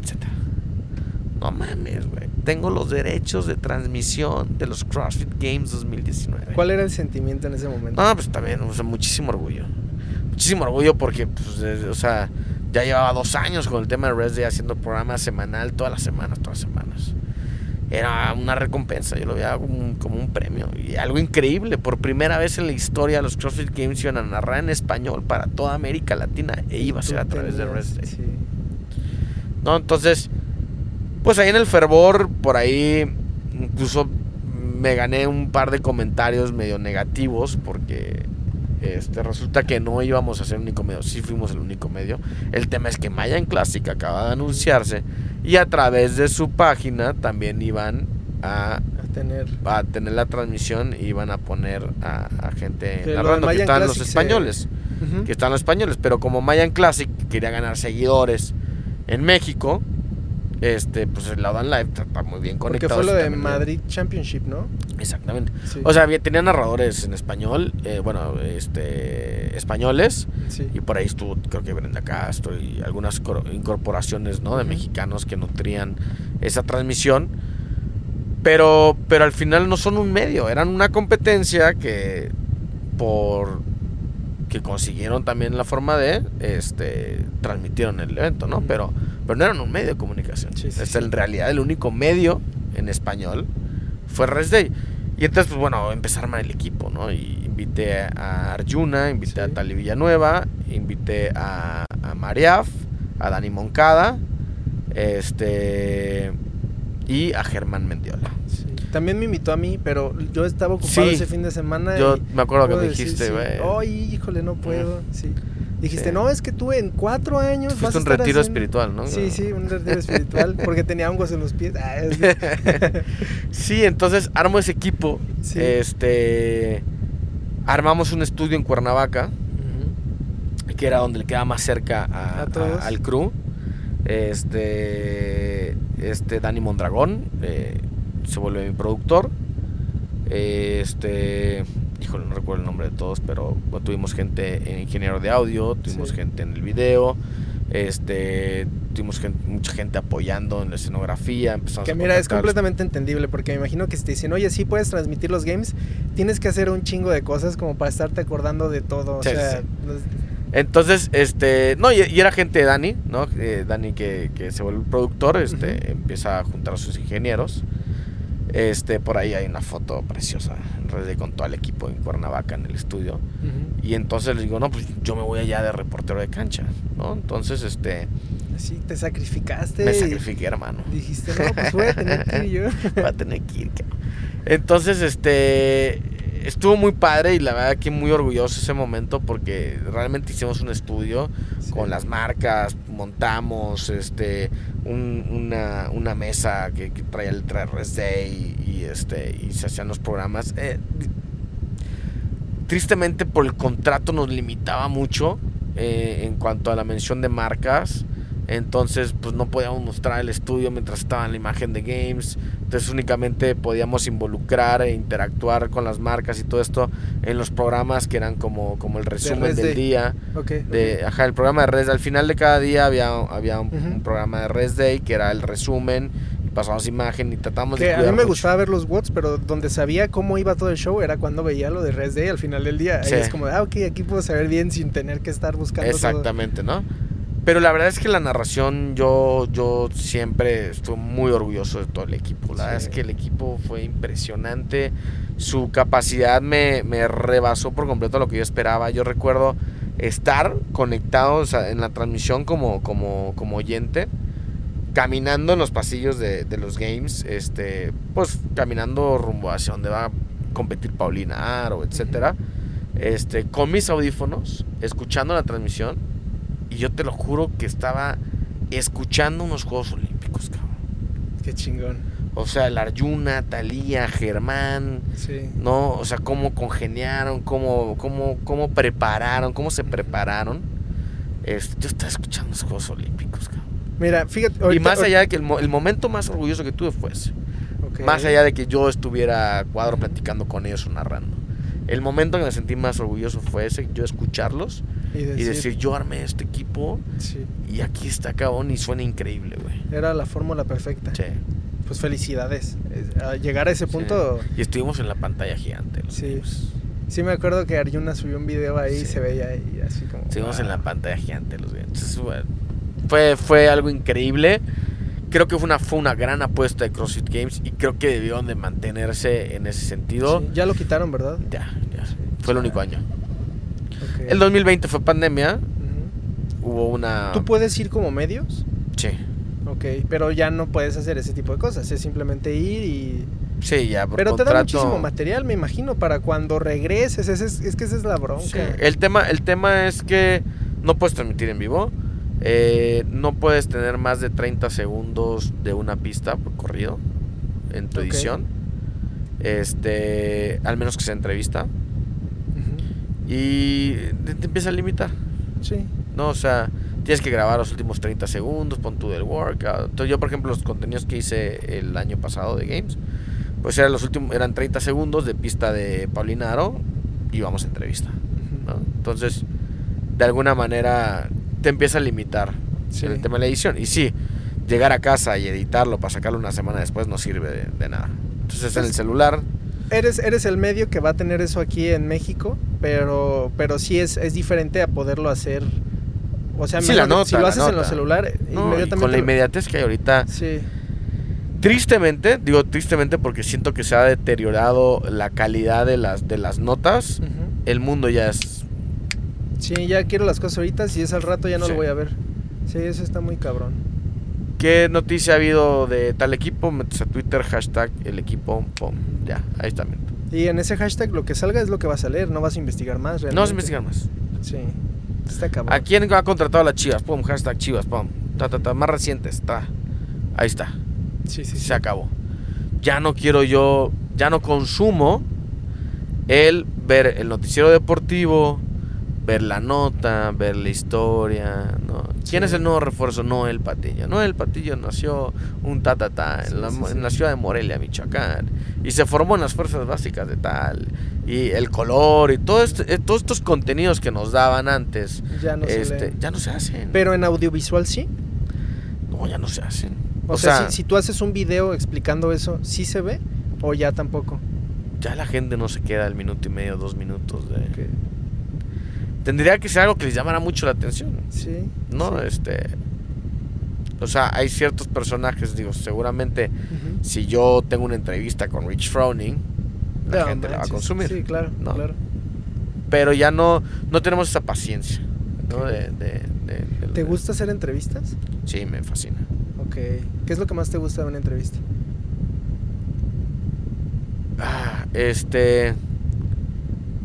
Cumplir mis objetivos de la entrevista.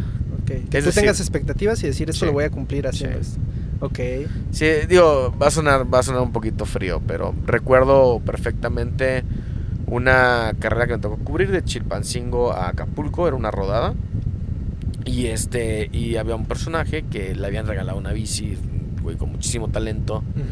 Se pone la piel chinita, pero que yo dije, lo voy a entrevistar. Y le dije a la cámara, ponte listo porque lo vas a llorar, güey. Entonces quiero que te enfoques en la lágrima, güey, la chingada. Sí, sí, sí. Pues porque esto me va a servir para dramatizar mi contenido, claro, y contar su historia, pero... Y he dicho y hecho, güey. Y aparte, pues, güey, cosas que yo no sabía, ¿no? Y hablando de que su papá y su mamá en el cielo lo están cuidando y lo estaban guiando y... Puta, yo estaba llorando también, güey, ¿no? Entonces, lo que más me gusta en la entrevista es decir, ok, voy a entrevistar a este personaje, ¿qué me interesa saber o darle a conocer al público él y lograrlo? Y siempre pensando en el rating, por así decirlo. Sí, claro. Ok, qué chingón. Es un show business, güey. Sí, sí, sí. Fíjate, yo no estudié nada, yo no tengo idea de cómo se hace una entrevista como tal, así de que, no sé, que yo la haya estudiado, no lo sé, ni siquiera tengo una escaleta, solo me pongo a investigar un poquito de la persona. Por ejemplo, chequé tu Insta, chequé los videos que hay ¿cómo se dice?, en YouTube y todo eso, que ya había muchas cosas que sabía porque pues a lo largo del tiempo, como estamos en un medio que a mí me gusta, que es el CrossFit, pues tengo mucho, pero... Se me hace muy interesante a mí platicar con la gente. O sea, platicar contigo, eso me llena a mí. Si lo grabamos, lo edito, lo subo, está chingón.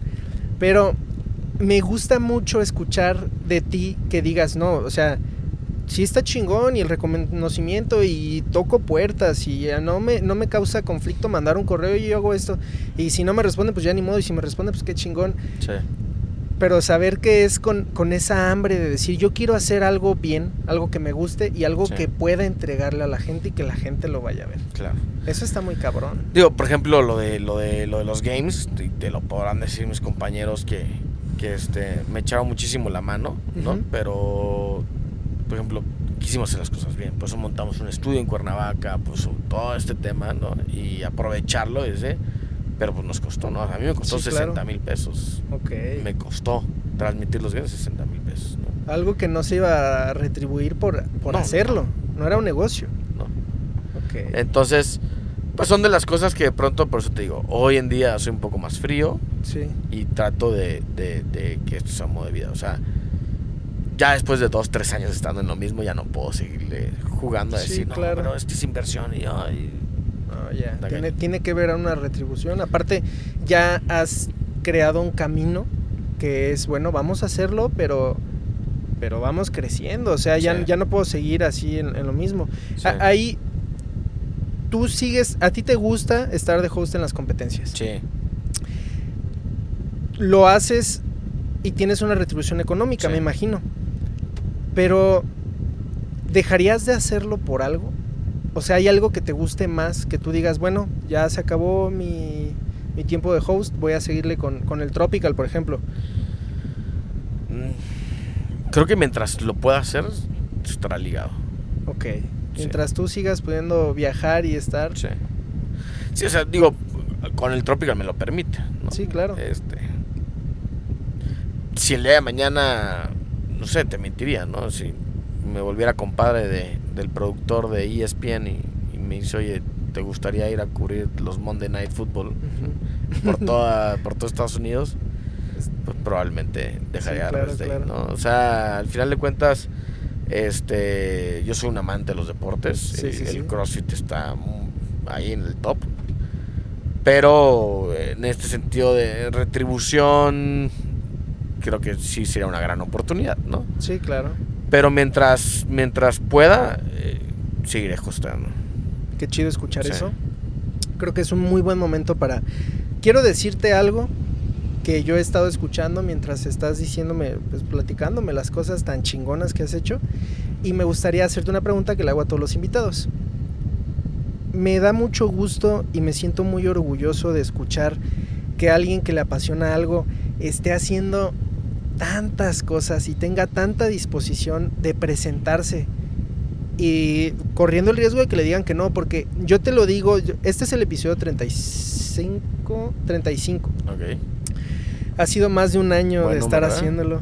¿Mande? Buen número, sí. O sea, la neta es que recuerdo cuando iba en el 9, 8, decía, no mames, ¿cómo le voy a hacer para llegar? O sea, sí está cabrón, sí le he sufrido, me ha alegrado, he tenido malos tragos, o sea, ha sido mucho, pero mandarle un mensaje a las personas sabiendo que hay unas que ni siquiera lo van a leer y decir, sí, chingue su madre, voy a tirar, es difícil para mí, sí. Entonces escuchar que has hecho tanto y que logras tanto, a mí, yo espero que a personas que estén viendo esto también los motive, a mí me motiva a seguir tirando ese mensaje, claro, ese correo, y no importa si te dicen que no, pues alguien te va a decir que sí.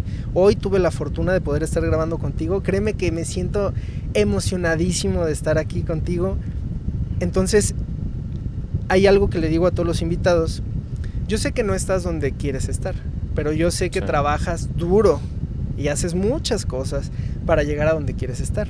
Entonces me gustaría que a mí y a las personas que están viendo esto nos pudieras decir un tip, unas palabras, un consejo, lo que tú quieras, lo que a ti te nazca, que te ha ayudado a estar hoy en donde estás. Hagan las cosas con pasión. Ok. Así. Así es sencillo. Hagan las cosas con pasión. ¿Con gusto? Sí, claro. O sea, si no te apasiona, no lo vas a hacer con gusto. No lo hagas. O sea, y esto es va a lo que decimos de trata de siempre ser el mejor en lo que haces. Sí, entonces yo creo que yo les diría eso. Uh-huh. Traten de encontrar lo que les gusta, lo que los apasiona, uh-huh, y hagan las cosas con pasión. Y estás más cerca de la felicidad que haciendo otra cosa, ¿no? Sí, claro. Es... O sea, no, te podría decir, el cliché, no se rindan, sigan adelante, sigan sus sueños. Uh-huh. O sea, pero creo que se pierde, ¿no? Se pierde en esa necesidad de, ¿sigo mis sueños o hago algo para tener que comer, ¿no? Sí. O para cumplir mis objetivos, pagar la renta, sí, etcétera, ¿no? Es difícil. Uh-huh. Mucha gente ha tenido que abandonar sus sueños para lograr sobrevivir. Sí. Entonces, pues no voy a entrar tanto ese tema, ¿no? Pues simplemente a las cosas con pasión. O sea, donde estés, a las cosas con pasión. Entregarlo todo.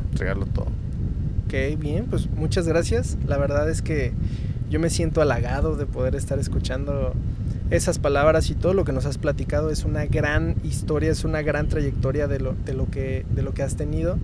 Se me hace muy chistoso que hayamos tenido así como esto o que se apague y escuchar tú como, no pasa nada, o sea, yo entiendo. Y sí es algo que pasa tanto, y cuando, me imagino que tienes muchas ocasiones en las que has hecho tú las cosas tú solo y pues las cosas fallan. Sí. En algún momento tienes un equipo que puedas tú elegir y que vayas caminando en el pasillo y que escuches y digas, no manches, o sea, ¿a dónde llegué? Exacto. Y te pueda poner la mira todavía más alto y llegar a hacer mejores cosas. Muchas felicidades, Junior. La neta es que has hecho cosas increíbles. No me imagino qué es lo que sigue. Y no lo digo de forma de que no, ya tienes planeado todo lo que vas a hacer. Yo creo que eres alguien que continuamente está sabiendo, sí, cómo mejorar, y le vienen ideas y todo. Entonces me causa mucha intriga saber qué vas a hacer. Todo lo ya que veremos. Has hecho está cabrón. Ya veremos. Hay que ver, esperen ahí las ediciones del Tropical. Siento que ahí puede ser algo muy grande que veamos. Estamos trabajando para ello. Eso sí puede estar seguro la gente, que trabajamos todo el año para brindarles un evento cada vez mejor, ¿no? Sí, me imagino que una vez que se finaliza puedes descansar un ratito. Como 3 semanas. Ok. Sí. Y automáticamente el cerebro empieza. Sí, claro. Oye, el próximo año hagamos esto. Oye, contacta esto, haz esto, mejora esto. ¿Tú has tenido en mente tantas cosas que no puedas dormir previo ¿Al evento? ¿Al evento? Sí, totalmente. Yo antes del evento, ahora que fue durante 3 días, cuando empieza el montaje, se acabó para mí el dormir, hermano. Wow. O sea, yo duermo 1 o 2 horas en la noche. La noche anterior al evento me estoy durmiendo a las 3, 4 de la mañana y a las 5:30 estoy abriendo la puerta. ¿Y en qué momento? Y no necesito dormir? Ni poner alarma, ¿eh? O sea, el cerebro está al mil pensando en lo que va a pasar. Okay. Y toda la situación. Pasando la competencia, ¿puedes dormir o hay cosas que te tengan? No, ahí me desconecto. Okay. Me desconecto completamente. Hay cosas, errores que te enojan mucho porque dices, güey, está en mis manos, güey. Sí. No, hay errores que dices, híjole, güey, pasó y se aprendió y ni modo. Hay otras donde dices, cabrón, esto fue pendejada, ¿me entiendes? Sí. Entonces, da mucho coraje, pero yo también es una jornada y termino tan cansado que incluso apago el celular y vámonos a durante 2 días soy un oso invernando, güey. Okay. Sí. Y después, bueno, ya viene los mensajes, ¿no? El proveedor, oye, güey, te faltó que me pagaras. Ahí te va, güey, ¿no? Los premios y todo el rollo, ¿no? O sea, sí, sí me doy 2 días de descanso, pero bueno, también el tema del desmontaje también es muy pesado, ¿no? Sí, me imagino. Me refiero a esos 2 días, es no terminando el evento, sino después de que terminé todo el desmontaje, ¿no? Okay. Es decir, este año que pasó, montamos miércoles, entonces fue montaje miércoles, jueves, viernes evento, sábado evento, domingo evento, y obviamente lunes, martes y miércoles de desmontaje, güey, porque yo tuve que comprar 400 metros cuadrados de piso para el estadio. Y ese piso, pues hubo que moverlo a una bodega. Y luego de la bodega lo vendí, entonces tuvo que enviarlo, ¿no? O sea, ¿todo el equipo lo compras y lo vendes? ¿O no, hay cosas que te quedan? No, hay muchas cosas que son patrocinadas, okay, muchas cosas que son rentadas y otras cosas que son compradas que termino vendiendo. Yo no tengo ningún gimnasio, entonces para mí es difícil quedarme con cosas, ¿no? ¿Y no te gustaría poner un gimnasio? No. Pinche chinga. Sí, la neta es que sí, está pesadito, pero si te gusta, pues ahí estás. Sí. Pero si ya tienes más cosas atrás, pues nada, es echarte algo a la espalda que probablemente lo único que haga es que te sientas más estresado. No me apasiona. Entonces, sí. No hay motivo de estresarme en algo que no me apasione. Sí, claro, completamente entendible eso. Bien, pues muchas gracias, Junior, por darnos este momentito. Digo, nos aventamos 1 hora y media. Ah, vaya. No se sintió, ¿eh? No, yo lo sentí así como bien... Bueno, hay ciertos errorcitos que a mí me tienen así como que en ascuas, pero sí, de ahí en fuera la plática, no manches. O sea, increíble. Tienes una trayectoria increíble y tienes una determinación. O sea, se escucha... No necesito que platiques esto, o sea, escucharte narrar, bueno, hostear en una competencia, ahí se escucha la determinación que tienes. Pues muchas gracias, amigo, y muchas gracias a ti por tenerme en tu programa. La verdad es que estoy muy contento, también es parte de las recompensas que saben, ¿no? Que saben a Victoria del trabajo que hemos hecho, tu reconocimiento, de verdad lo agradezco mucho. Y pues muchas gracias a la gente también que nos acompañó durante la entrevista. Y a seguirle dando, sí. Seguirle dando, amigo, felicidades y síguele dando, la verdad, sí. No pares, no cometes el error que yo cometí en un momento, y espero que en algunos años yo te esté entrevistando a ti y me platiques todas tus experiencias. Ah, estaría perfecto, yo me sentiría completamente realizado. Sí, muchas gracias, de verdad, escuchar esas palabras a mí me motiva mucho a seguir haciéndolo. Digo, hay cosas que van saliendo y dices, ok, tengo que mejorar esto, pero el chiste es no parar. Sí. Seguir haciendo. Y bueno, la gente ya salió la fecha del qualifier para el Tropical, ¿no? Aprovechamos, sí. El 23 de junio al 12 de julio. Okay. Se abren inscripciones en abril y la fecha es el 28, 29 y 30 de octubre. ¿Van a ser 3 workouts? Van a ser 5 workouts en 3 semanas. Ok, 5 workouts en 3 semanas. Sí, por ahí. ¿Ya lo sabes? ¿Los workouts? Ajá. Sí, ya los tengo. Ok, sí, claro. Qué interesante. Sí, bien, claro. Pues, si ustedes están buscando competir, ya saben, el Tropical, muy buena competencia, ahí pueden saber. ¿Dónde te puede seguir la gente? Digo, muchos deben ya seguirte, pero ¿en dónde pueden encontrar también la compe? Sí, la compe, @ Tropical World Fest. Uh-huh. En Facebook estamos como Tropical World Fest y www.twf.com.mx, la página oficial del evento. En Rest Day nos encuentran como Rest Day Oficial, tanto en Instagram como en Facebook. Y el personal es Junior de Córdoba, junior.decórdoba, tanto en Twitter como en Instagram, como en Facebook. Ahí estamos. Pues para seguir creciendo esta comunidad y seguir sumando al sí. CrossFit en México. De verdad que cualquier competencia, cualquier organizador, de manera profesional o de manera personal, que se quiera acercar, o sea, de verdad, nos interesa mucho sumar por esto, ¿no? Es lo que platicamos con CrossFit. Mientras más gente sume al CrossFit, más competencias bajo la licencia de CrossFit allá, más gimnasios afiliados allá, vamos a tener más oportunidades nosotros de tener eventos que, ahí que tocas el punto de los gimnasios afiliados. Está muy chido podernos afiliar, pero también ¿qué se nos ofrece? Porque con la organización pasada de CrossFit pues no había... No, de acuerdo, los beneficios son pocos, pero pues a veces quizás hacer ese voto de confianza, uh-huh, de decir, ok, vamos y conciliar, ¿no? ¿Qué recibimos? Sí, sí. Queremos un evento semifinal, queremos tener al top del mundo luchando por un boleto a Games, pues también tenemos que poner nuestra parte, ¿no? Sí, también claro. Tenemos que tener Todo suma. Sí. Así es, bien, gente, pues ya escucharon. Sigan en las páginas de tanto del Tropical como de Junior y Rest Day. Eso va a ayudar, la verdad. A veces uno ve el video así y dices, bueno, pero de verdad que ese like sí ayuda. Sí. O sea, y se va haciendo una bolita que va creciendo, va creciendo. Entonces, sigan todas las páginas. El podcast lo pueden encontrar en cualquier plataforma de streaming como Contacto Podcast, o en Spotify pueden ponerle ahí Noel Patiño o Noel Patiarro, ahí les va a aparecer. A mí me encuentran en cualquier lugar como Noel Patiarro. Suscríbanse aquí al canal, denle like, comenten qué es lo que más les gustó de esta plática con Junior, comenten cuál ha sido su experiencia en el Tropical. Recuerden, si es una crítica, que sea constructiva y no atrás de un perfil que tiene una foto de un carro, o sea, y tampoco sea hate, o sea, si son cosas bonitas se dicen, y si son cosas que, pues, no sé, algo pasó, también se puede decir. Claro. Entonces, los invito a que aquí también díganme qué pasó, si algo no les gusta del podcast, lo pueden comentar, sin hate, obviamente, de cualquier cosa tienen ahí la opinión. Junior, muchas gracias. Muchas gracias a ti por darnos este momentito. Espero que nos veamos mañana ahí en la compe, sí, a ver señor. Qué tal, y escucharte ahí hostear es muy chingón. Los invitamos ahí al Spring Break. Sí. Estén por aquí cerca. Digo, esto va a salir, sale después, pero para el siguiente año, con todo gusto pueden venir a los Spring. Nos ayuda mucho a todos los morelianos que vengan. Y a mí, tal vez vienen atletas, puedo acercarme y decirle, oye, ¿puedo grabar contigo? En todas esas cosas. Noel, ¿eh? Buenas entrevistas, buena plática. Muchas gracias, Junior. Y a ustedes, nos vemos en otro episodio.